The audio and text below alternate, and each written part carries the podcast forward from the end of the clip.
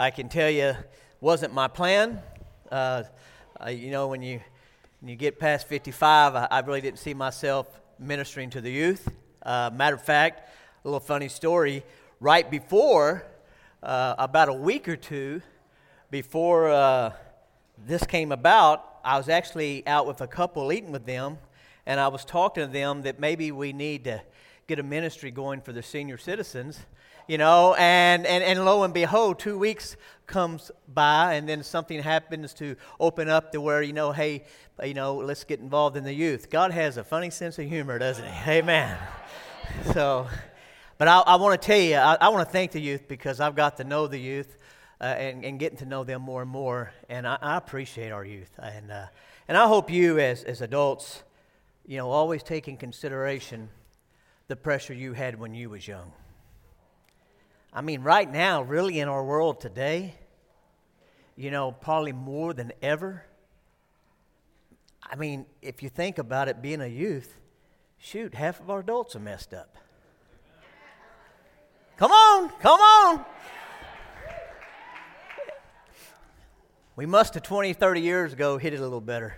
And uh, that's probably what it was. But I, I, tell you, I'm very thankful for the young people, and I just want to tell you that if you have a young person and they're not coming, you know, on Wednesday nights at six and then Sunday school at nine, bring them because I tell you, we, we have some good teenagers, and, and I'm very thankful for all of our young people. So with that, let me get this on here. Amen. My name is Paul. If you don't know me, if you're a first-time visitor, do we have any first-time visitors? Amen. Today, uh, yeah, give them a hand. Amen.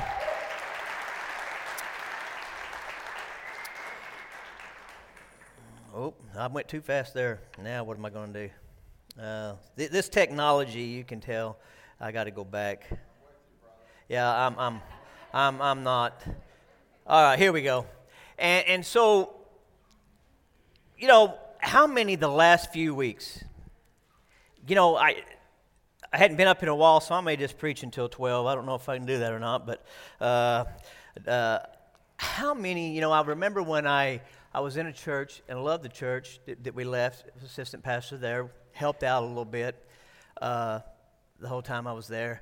And when I came to this, when I came looking for a church when we moved to Warsaw, I told my wife I wanted a church and I wanted a preaching that was challenging, that would challenge me. How many's felt challenged the last three weeks? Amen. Yeah. I mean, the Pharisee series, the Pharisee and me, I mean, I'm here to tell you, we all have a little Pharisee in us and we don't see it sometimes, but I'm very thankful for our pastor. I'm very thankful he takes time to study, just doesn't come up here and pull something out of the hat, but he takes time to study because every time the word is preached, it should challenge us, right? It should challenge us, and I mean sometimes it should challenge us even when we get mad. I've left here mad. I've left here like, that's not right. No, hey, he, did he just say that? And, and, I, and I share that because that's what preaching should do. It should challenge us. It, it, should, it, should, it should sharpen us a little bit. And we, and we should, it should you know, work out those spots. So, are we an agape church, a community of grace? You know, love one another as I love you. Did the slide come up right? Hey, he must have fixed it good. All right, so is it down or up? Down or up? There you go. All right. I figured it out. All right, now we're good to go. But before I get started in getting into this uh, agape series, I do know that Brother Isaiah and, and, and Don are going down the mountain driving to come back to the States.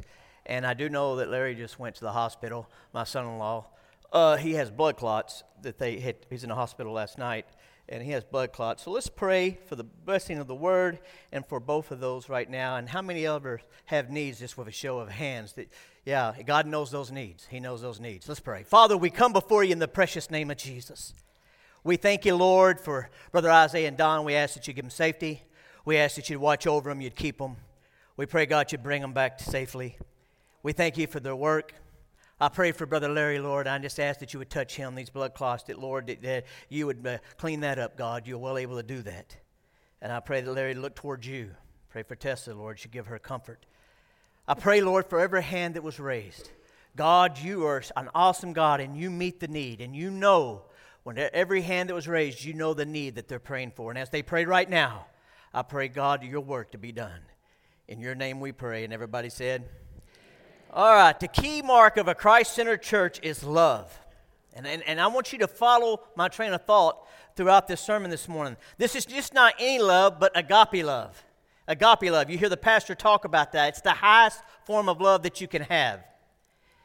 Uh, uh, and, and, and, and the love of God for man and a man for God. This is a love that the church ought to have everyone, for everyone, all of us. We ought to have this type of love. And, and, and we're going to just kind of walk through the first church. We're going to kind of walk briefly, just talk about the church of Corinth, and then we're going to really home in on the church of Ephesus. So uh, we'll uh, go forward here. It ain't working. There it goes. Ephesians 5 2. Walk in the way of love, just as Christ loved us and gave himself up for us, a fragrant offering and a sacrifice of God. This love is agape love that he's talking about, and we need to walk in that love. It ought to be something about us, and it's so easily, so easy for us to, to uh, not uh, have that, not that, that, that love. Now, when I think about the first church, how many's ever read the book of Acts?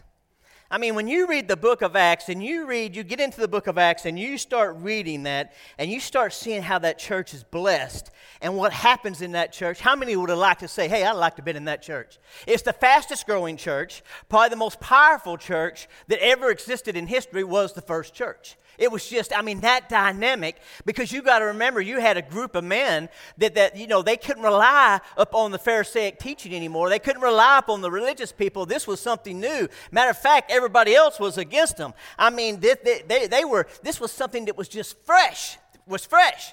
The attributes of the first church. The first church most definitely was an agape church. The agape church is opposite of a Pharisaic church.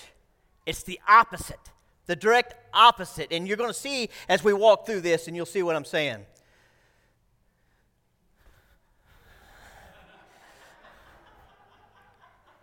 Switch it for me. It won't switch. There you go. The early church was striking differently from the culture around in its way.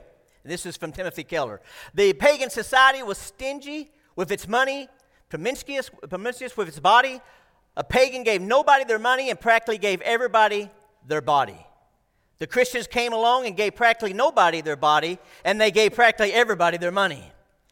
Man, I want to tell you, if you look at this first church in the book of Acts, there's something about them that, that, that just, uh, just it was powerful. All right, switch that thing. I'm tired of jacking my finger. Uh, so, let's look at this. Bear with me because you got you got to watch this come to life. The attributes of the early church. Acts 2:42. They devoted themselves, this is talking about the early church, to the apostles' teaching and to fellowship, to the breaking of bread and prayer. So they devoted themselves to fellowship. You know, I challenge you this morning how devoted are you to the church? And if it's not this church, is it another church? I mean, you ought to be devoted to a church body. Everyone was filled with awe at the many wonders and signs performed by the apostles. We don't know what all those signs and wonders were. You get to heaven, maybe you can ask one of the apostles. But this was a growing church. This was a church that Jesus said to his apostles, These things you shall do and greater. I mean, this church was a powerful church. This church, you, you did not want to miss church service. I mean, we've seen excitement here at the Living Water. Amen. We've seen excitement. I mean, sometimes we've watched this thing just, uh, you know, evolve. We watched it. If you've been here for the whole, you know, trip from the old church to the new church over here, and I mean, it's been a trip, right? I mean, it's evolved, and you see it. I mean, I'm, I marvel when I when I get here on Sunday morning and I look across and I see all of the the adults here. I see the teenagers up here. I look up on our balcony, full of young people, full of children. I look at our church church and I say, Man, I'm proud to be a part of the Living Water Church. I'm proud that God's moving. How many couldn't wait until the next Sunday gets so you can see what God's doing? Yeah, there you go. That's a church. And this was the same kind of church. This church was a happening church. This church, I mean, read it. The Word of God tells us everyone was filled with all many wonders and signs performed by the apostles. All the believers were together and had everything in common. They sold their property and possessions to give to anyone who had need. Wow. Wow, that's what I say. Wow. Well, what a powerful church. The commonality that they had was the love of God. The commonality that they had was the love that just flowed through them. A love that says, Man, I'm just passing through this world. This is just not my home. I just want to give everything to God. I want to give everything that God's blessed me with. I want to give it back. That was the mark of the first century church. Powerful church to be in.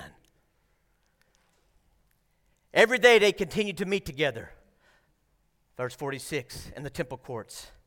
They broke bread in their homes and ate together with glad and sincere hearts, praising God and enjoying the favor of all the people. And the Lord added to their number daily those who were being saved. Man, what a church. I mean, we, we know there's thousands in this church. We know this church was a lively church. We know this church, they sold, they gave all that they had. They know that the Lord added to the church daily, daily. I mean, I tell you what, wouldn't it be great for every Sunday when we gather here to see people baptized, to see people come and get saved on an every Sunday basis? How many would say amen to that?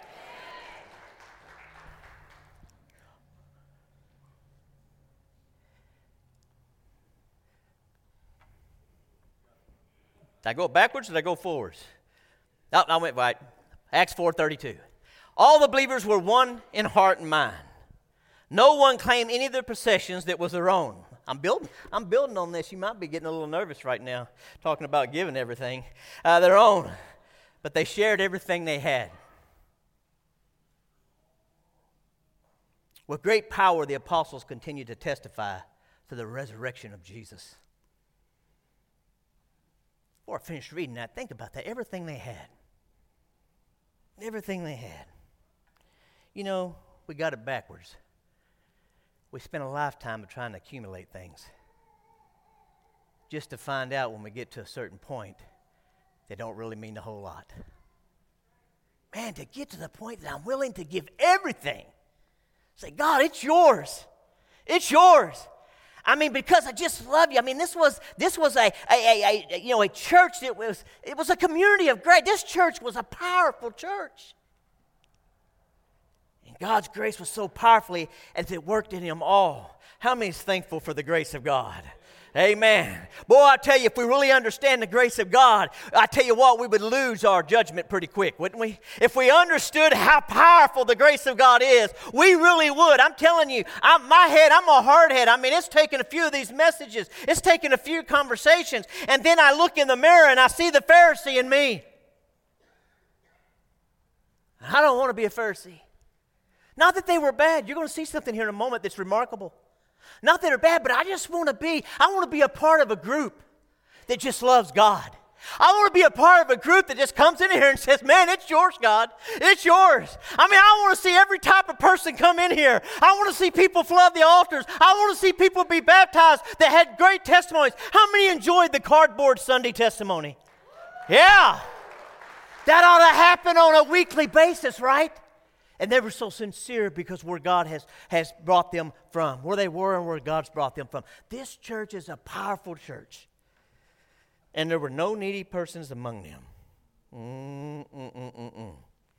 For from time to time, those who own land or houses sold them.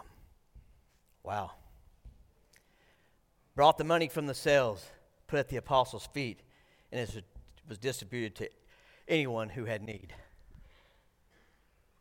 How many's feeling a little rough right now? It's like, man, I won't leave all my stuff to my kids. Most likely, all the stuff that you're going to lose their, your kids that meant a lot to you, they're probably going to sell.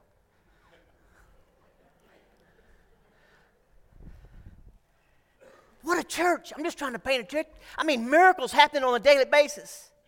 I just, it's just something great about that.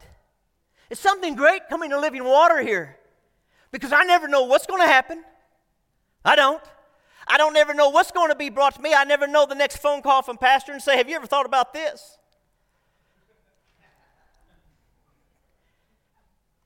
What book he's reading, what book somebody else is reading, I pick it up and I look at it and I'm like, "Oh my goodness. I'm not there." It's just a great church. So we would all agree that this was a church in the first century that we would that we would really we would really be proud to be a part of the church in Acts? How many would say, I would love to be a part of that church? Amen. All right. Every day they continue to. Well, what are we doing here? And y'all got me so confused. I don't know where it's at. Uh, hmm. Go back one. Thank you. Nope. Nope. Next. Good enough. I'll go from there. The church was a forgiving church. The church was a forgiving church. And I just want to paint this picture with you and just briefly because all I'm doing, this is the introduction because I really want to get somewhere. It was a forgiving church because we see a church can't grow without forgiveness, right? I mean, they were accepting everybody. We've already read that. People were coming to church, they were accepting people. They weren't saying, oh, that was the person. Remember that person? That was the person over there on that street. Or that person was the one that robbed someone. Or that. That wasn't like the, they accept everyone. And they were a forgiving church all the way around. I mean, when I look at Stephen, one of the first martyrs, it says right here, uh, Acts 7.59, while they were stoning him, Stephen prayed, Lord Jesus, receive my spirit. Then he fell on his knees and cried out, Lord, Lord, do not hold this sin against them. When he had said this, he fell asleep. So they were a forgiving church. This was just one guy. But this church in the Acts, I mean, they had it together. I mean, could you imagine if you go back and read chapter 7 and you read about the stoning of Stephen and you begin to see, digest that and get all that in there, and for him to be able to say, Forgive them, for they know not what they do. That's someone who's met the resurrected Christ. That came straight from Calvary, right? That came straight from Calvary. All right. So we go, continue to go. Next slide. Can y'all do it? There you go. I'll let y'all do. In the early church, the Pharisee mindset had lost its grip. Remember, they were mad. They were angry at Jesus because he came along and he taught something totally different and he acted totally different. He, he hung with totally different people. It was totally opposite of what the Pharisees did. Not that the Pharisees were bad, because you're going to see in a moment, it don't take long to be a Pharisee. I mean, it happens in a nanosecond. But they, they, they, they had lost their. They weren't the leaders of the New Testament church. This book, this church in the Acts, the Pharisees weren't the leaders no more. They're still scratching their head. They're still trying to figure out how to kill the apostles and anyone else who would believe. I love the way God works because if you know anything about the first century church, this church here, when it began, God, God's plan probably was for persecution to come because the church got scattered and it went into all the provinces. See, they scattered it and the news would, the news would even go more and, and, and, and to greater distances. So Pharisee mindset lost its grip. Next slide. Nowhere among the other Christians do we find the cold light of intellectual understanding that constantly analyzes and differentiates. Mm. Speaking to my heart here. Instead, there was a spirit that burned within their hearts and made their souls alive.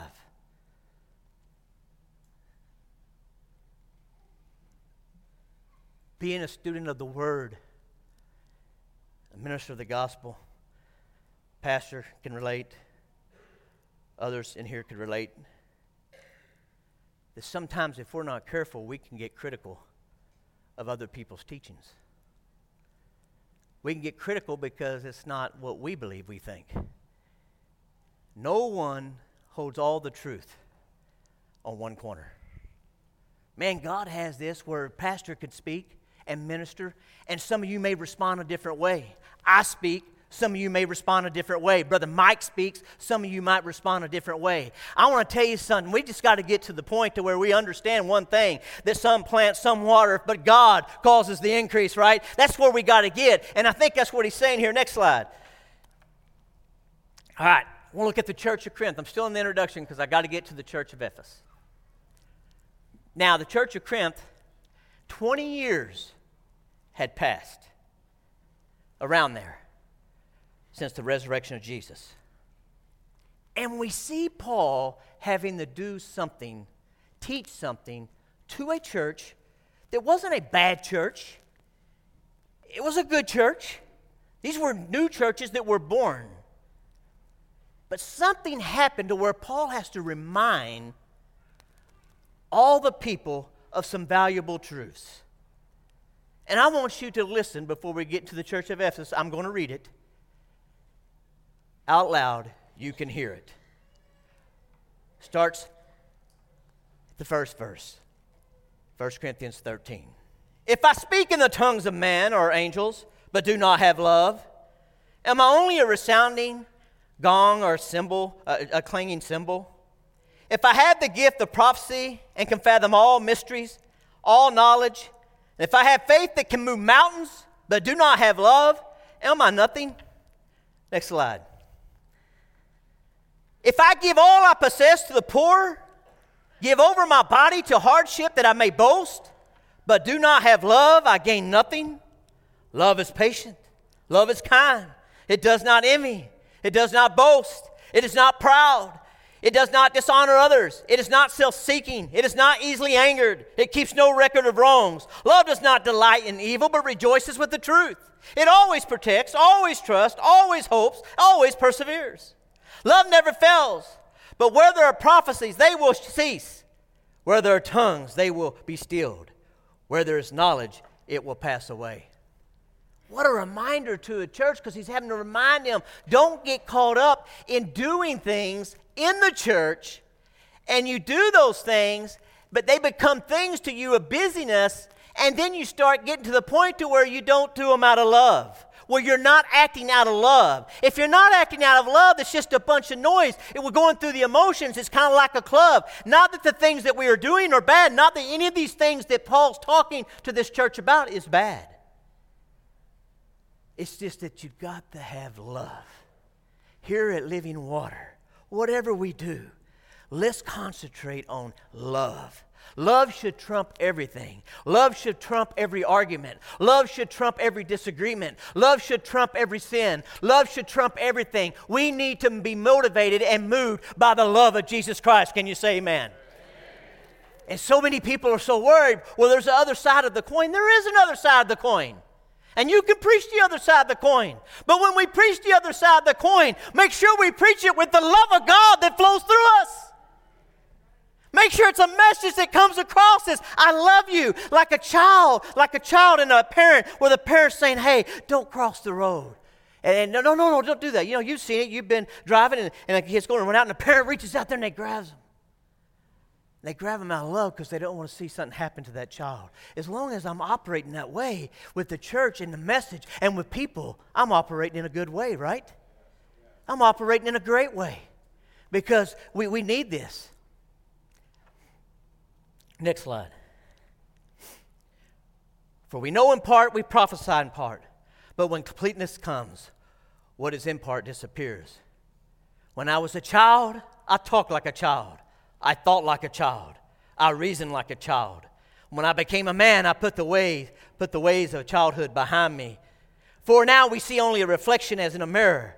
For, for when we see face to face, now I know in part, then I shall know fully, even as I am fully known. And now these three remain faith, hope, love. But the greatest of these is love. Enough said. Next slide. Now we're going to get into the sermon. Hmm. The church of Ephesus. This was a powerful church. This was a church that Paul establishes in his missionary journey. This is a church that is, has a rich history, if you will, in the Bible. We see a great compliment that's given to the church of Ephesus. Ephesians 1:15 For this reason ever since I heard about your faith in the Lord Jesus underline their faith, but didn't really circle the next. And your love for all of God's people. Paul said, I've heard about your love for all of God's people. How many's here today at Living Water, this community of grace, because you've experienced the love of God through other people? Can you say amen? Yes. Can you really say amen? Shout it to God. Say amen. Paul said, I've heard of your love. So this church of Ephesus, man, it was, it was a great church. They loved people. It was heard about. The fame spread throughout the regions of how they loved people. It was agape church. Next slide. The church of Ephesus was prayed over Paul. Now, it's like something almost identical to Corinthians, but it's like Paul knew something. It's like him as the leader, he could see something before it even happened or as it gradually happened. Now watch. Ephesians 3:14 For this reason I kneel before the Father from whom every family in heaven on earth derives its name. I pray that out of, a, out of his glorious riches he may strengthen you, empower you through the Spirit in your inner being, so that Christ may dwell in you, your hearts through faith.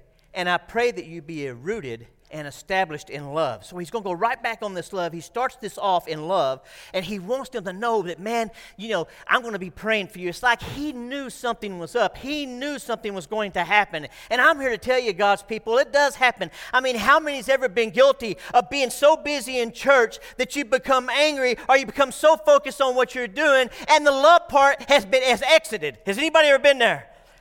Mm-hmm, there's a few of you honest. Pastor, you really need to preach on that one message about being honest. Uh, uh, it's happened to you, hasn't it, Pastor? It's happened to me to where you're just doing the emotions. You're doing things because that's what you're supposed to do. You're supposed to do this. You know, this is what Christians do. We work hard. And, you know, my strongest advice to anybody that gets involved in church is just remember when you start, when you're, when you're at that point to where you're not doing it out of love and you're not just wanting to love people and just love them in whatever ministry you are, you need to probably back up take a pause and say, Why am I doing this? Why am I doing this? Because now it's, it's, it's getting more about me than it's about God because I'm feeling emotions. I'm feeling some emotions that are, that are coming up. I hate feelings. How many of you guys hate feelings? I mean, them feelings, but that, that they're there, right, women? They're there. And, and, and, and, I, and I can tell you what, they need to be there. But them emotions start coming up, and, and then we start getting focused. Well, look what I've done. Look what I've done. And, and before you know it, we become Pharisaic because we're just like them. We're, we're, we're acting the way they would act. It's not that they were bad people, they loved the law. And they were doing something, but they did everything in their power to live up to the law, which they failed miserably. And it took all their joy, it took everything away from them, and people couldn't be touched by the power of God that they that the Pharisees ministered to because they lost the love part. Jesus comes along and he gets this love part down, right? He gets this love part down. I mean, he'll eat with a tax collector. Didn't you hear preacher tell you about that? I mean, he'll eat with a tax collector. He'll talk to the woman at the well. I mean, he'll get fishermen. I mean, there's something about this Jesus. He comes and I want to tell you, he loves everybody, and everybody wants to be around somebody who loves, right? I mean, everybody wants to be around that person. Man, that's just the most loving person. You want to be around that person. That New Testament church. Here we see Ephesus. It's beginning here, started in 2 Corinthians, I believe. It's when Paul founded it. So we see a powerful, powerful New Testament church. I'm reminded of the church I pastored. It was a growing church like this church. And I'm reminded, I've told the story many times. I had two senior ladies that did, couldn't come to church. Their health had deteriorated. And I never will forget and, and I'm not preaching about money today because if you think I am, then you missed the whole mark of the message. But I never will forget, church was just blossoming. And we didn't, I wish we would have had this. I wish we'd have had online. I wish we'd have had technology. I wish we'd have had all this so our seniors could watch it. If you're watching at home and you just can't make it to church, aren't you glad? Aren't you glad that we had this? I mean, how many couldn't make it to church and you went back and you watched it and you said yes? So I, am thankful for this, and I looked at this, and I remember they'd call me up the first of every month of the 30th. I can't remember which one it was because they'd get their Social Security check. And I knew what they made because they, they would show me. And they made sure that they gave me 10% of that check. I want you to go put this in offering because God won't bless me the way I need to be blessed. And I just love, and this is what would get me I love hearing people calling me and telling me what's going on at the church. See, I mean, they just loved it. It's a mark of a great church. Next slide. May have power together with the Lord's holy people to grasp how wide, how long, how high, how deep is the love of Christ, and to know his love that surpasses knowledge, that you may be filled. This is Paul's prayer, by the way, a continuation. That you may be filled to the measure of the fullness of God.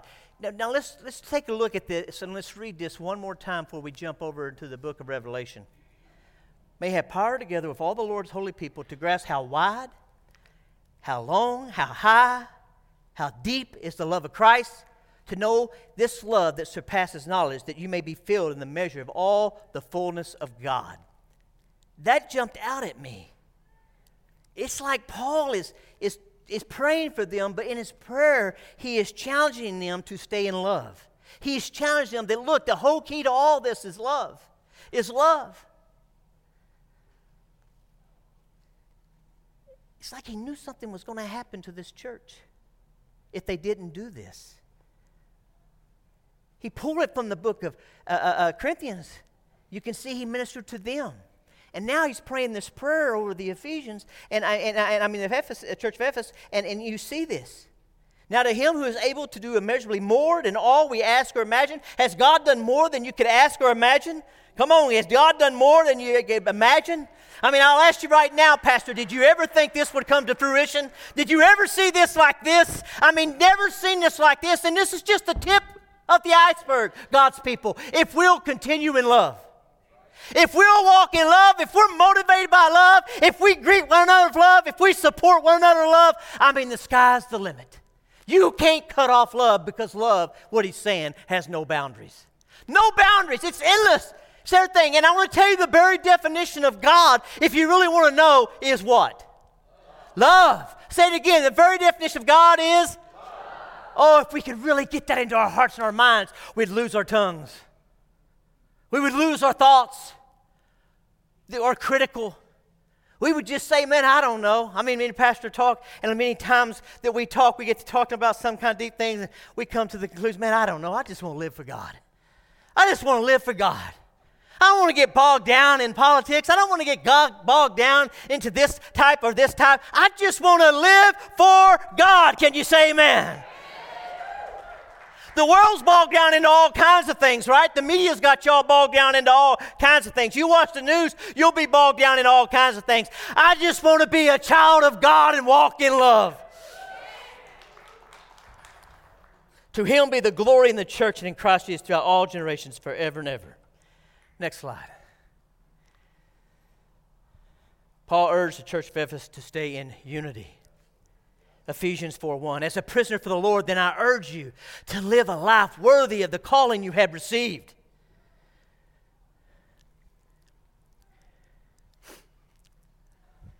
For everybody that's over 50. I was going to say 60, I don't fall in that category. But the older you get, don't you start seeing things a little clearer? You really kind of do. You kind of look because I guess you've been through enough nonsense, you've seen enough nonsense, you heard enough nonsense, that you start kind of seeing what things really mean and what's the most important things. Hmm. Be completely humble and gentle. Mm. Mm.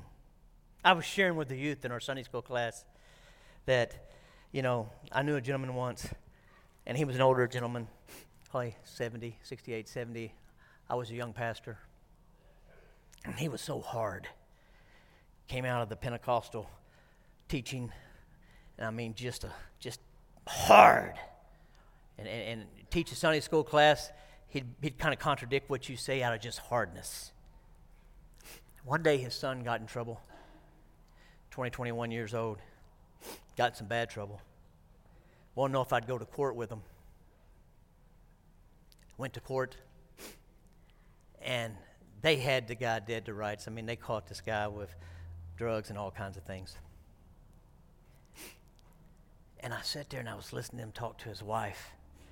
They have it out for him. They've been, and I'm like, man, if he could just love the church and had that understanding with the church that he's having for his son, he would be so powerful because he knew the word.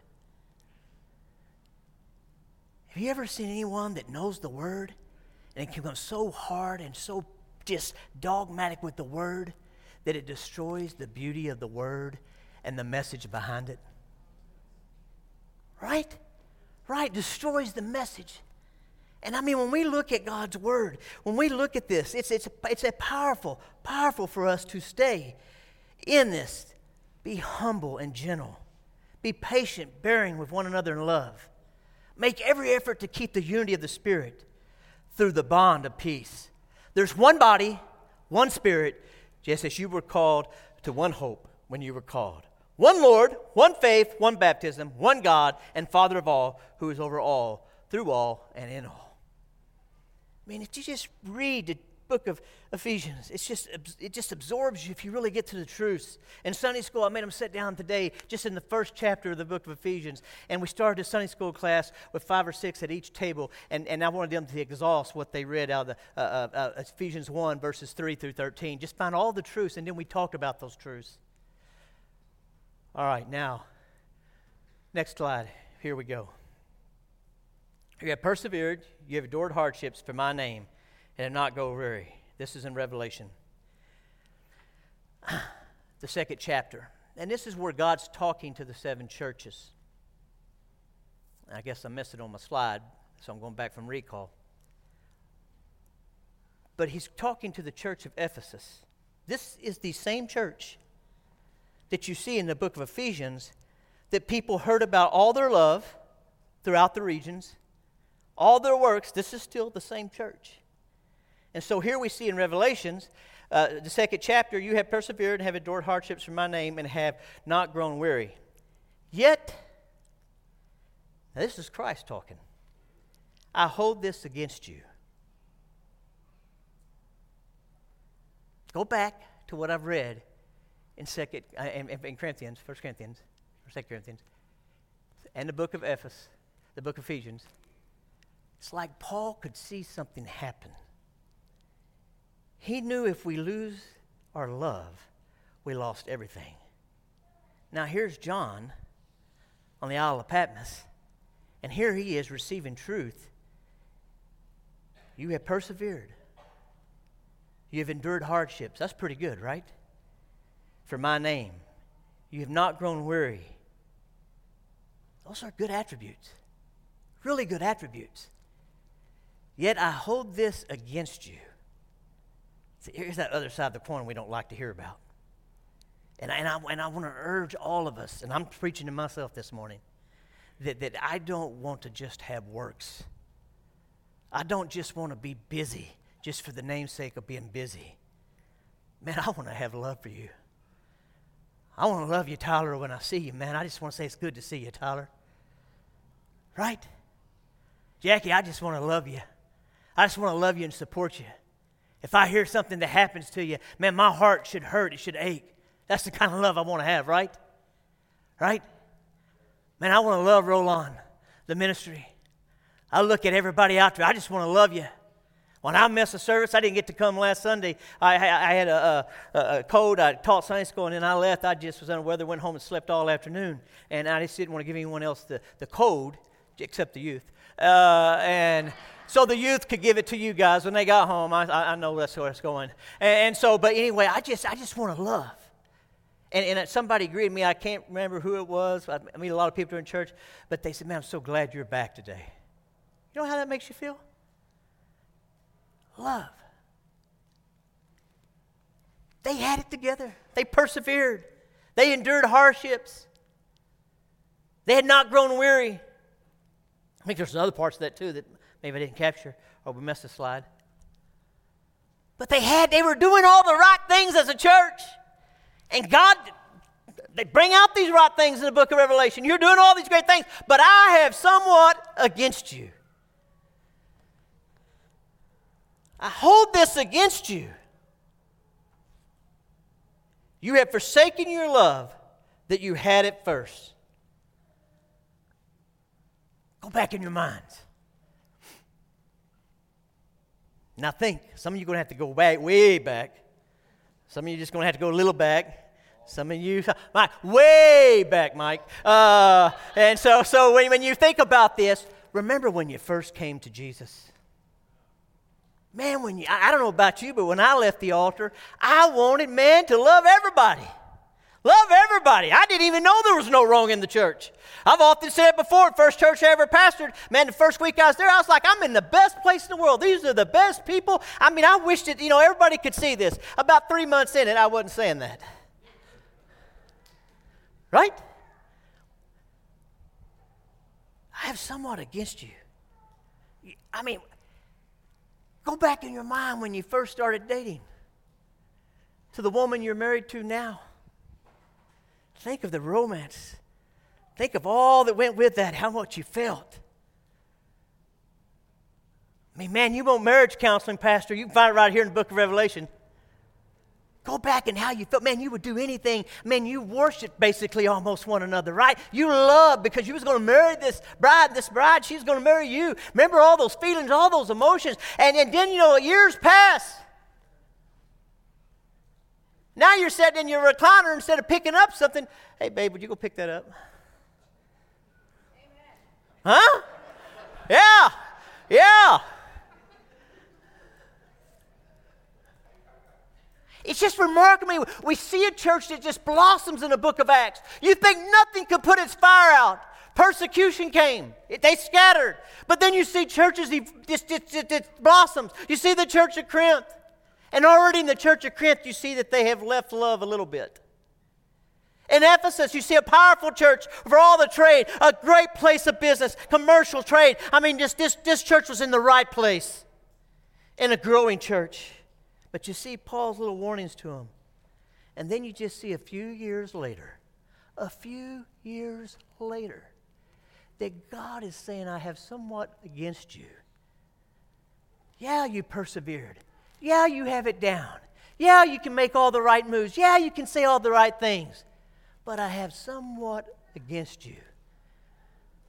Let me tell you what he says here. He says this right here. You have forsaken the love you had at first. Now, as I begin to read this, this actually, this part of the message came out of an elders meeting that I went home and didn't like how the meeting went. I need to learn to be quiet and listen more. I got two ears and one mouth, and these ears are big. I need to learn to use them. I never seen this. Great church, great works, doing good things. I get, I've seen that you left your first love. I've seen that before. I've seen it many, many times, Mike. But it was the next verse of Scripture that got my mind.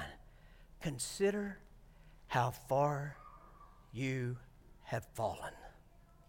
Consider how far you have fallen. Go back into the Revelation, the second chapter, you can start at the first verse, and read all the attributes of this church. If this part wasn't right here that you left your first love, if you if you you know uh, uh if you just stopped there and that was all that was said about the first church, everybody here would be saying, "Amen." Well, that's a great church. That's a powerful church because we look at what Jesus said about them. You persevered. You've endured hardships for my name's sake. You haven't grown weary. We'd be saying, "Yes, yes, yes." But then you get to the next part. I have somewhat against you because you've left your first love. And then you get to the last part of that before he tells you to repent and says, Consider how far you have fallen.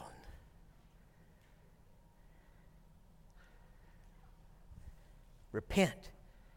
I will come to you and remove your lampstand from its place. You know what had happened? This is how it came to me. The church of Ephesus had became a Pharisaic ter- church. They were doing all the right things, practicing all the right things, but not doing it in love. Where are you at today? Where are you at? Where am I at today? Do we have a love that just rolls out of us? Do we had that same love the first day we got saved and left that altar? Do we have that love and that romance for God that's just in our heart and we just want to love God? We just want to please God. We just want to walk with God. We just want to talk with God. We want to welcome everybody. We want to love everybody. Are we there? Because if we're not, not that we're bad, because we could have a lot of good attributes about us. But we could also see where God says, I have something against you. Consider how far you've fallen. I look at it and I'm like, I, I didn't see they, they, were pretty good. They were keep. They were. See, we, we look at things through the eyes of humans, and God looks at it totally different. You know what God today wants from you, Mike? He wants your love. He wants your love, Garrett. God wants our love. He wants us to sell out. He wants all these other things, but he wants to make sure that when we operate, that we're operating in love. The moment I look down my nose towards somebody, that Pharisee is knocking at my heart. The moment I look at someone that may be in trouble and I have just such a hurt for them because I know where they're going or what they're doing or, or what they're going through that I have such a hurt that all I want to do is pray for them and I want to see them on the right track. I'm getting back to the church of Acts. I'm getting back to the church of Acts. Where are you at today? Man, it is so important. Sky's the limit for this church. Sky's the limit. We just scraped the surface. When God's finished building this church here,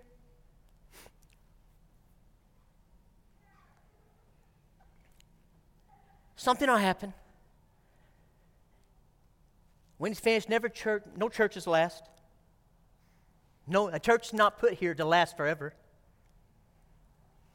You talking about my church? No, I'm not talking about your church. God has a unique way of keeping the church fresh and growing.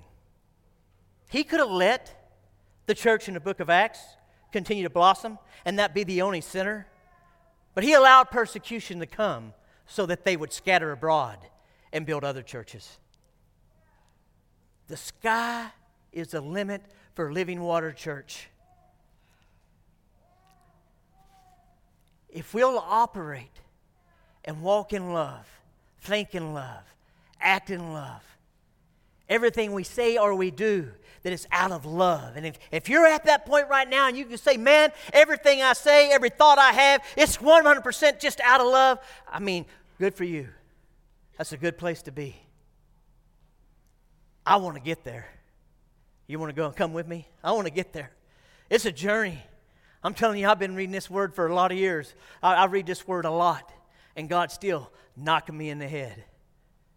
Knocking me in the head. When I told my wife that I wanted to come to a church where the preaching would challenge me, boy, did God know what He was doing. I didn't.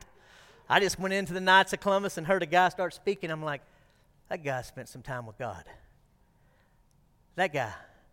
And then he roped me in somehow, and and then he beats me up, and I still love him. Aren't you glad to be a part of Living Water Church?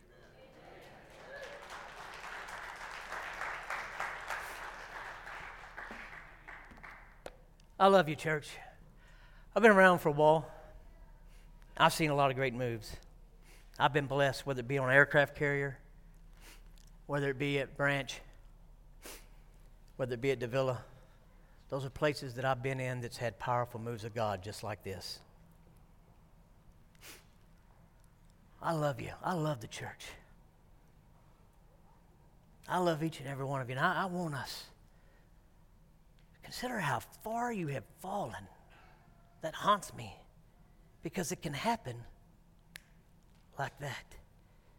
The moment I stop operating in love, I have took I mean, a huge fall. Every head bowed, every eye closed.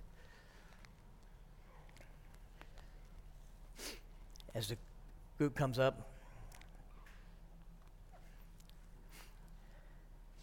I challenge you this morning, not only just here at the church, as a body of corporate believers, but I challenge you this morning, maybe with your children, with your marriages? Are they exciting? Are they like it? Are they like when you first started? You remember when you first held that baby that was born? I mean, you held. I mean, that little bitty baby.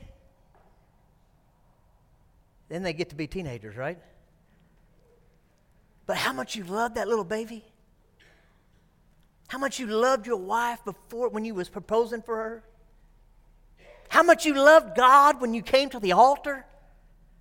And you asked Christ to come in your life, whether it was here, whether it was in a car, whether it was in a field, wherever you asked God to come in your heart, how you was so free and, and you was like, I love the Lord, I love people.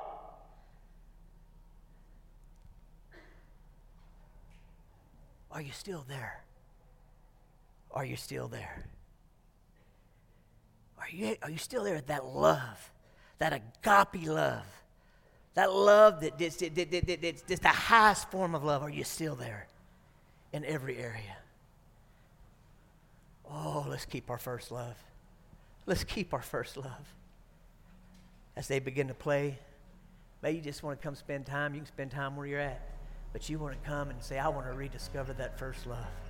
I just want that first love. I just want to operate in love. I just want to be operating in love. The altars are open. Won't you come? Won't you come?